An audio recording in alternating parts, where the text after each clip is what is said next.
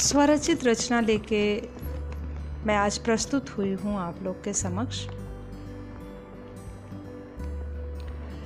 मेरी कविता है, अतुकांत कविता।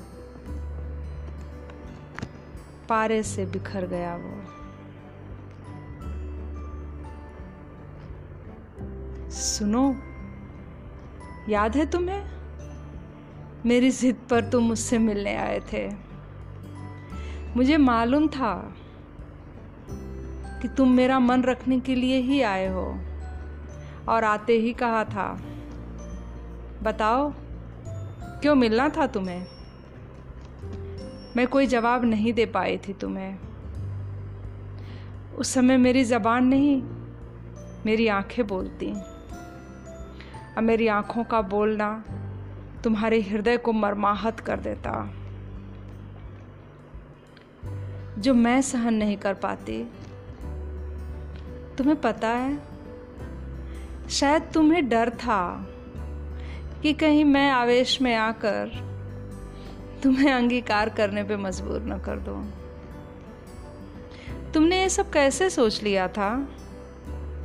क्या मेरे प्यार को बस इतना ही समझा था? स्वीकार, अस्वीकार करना सब तुम पर निर्भर था। मेरे उस अनकहे प्रस्ताव को तुमने समझ लिया था। मैं कुछ बोलती, उससे पहले तुमने कहा था। सुनो, तुम भावुकता में यह सब कह रही हो। भावुकता उस छोटे से ओस के कण के समान होती है, जो सूर्य की पहली किरण से नष्ट हो जाता है। तुम्हारा प्रेम उसी ओस के कण के समान है। यह सुनते ही मानो मेरा मस्तिष्क में एक धमाका हुआ था,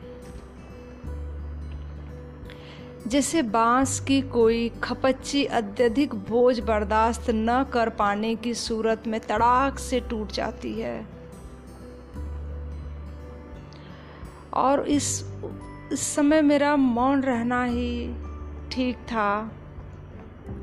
मैं जानती हूँ कि आज अब उस बात का कोई मतलब नहीं है, पर आज मैं कहूँगी और तुम सुनोगे। सुनो, मैं ओस की वो कण नहीं, मैं उस छोटे पत्थर की कण हूँ, जिसका कोई टुकड़ा नहीं कर सकता।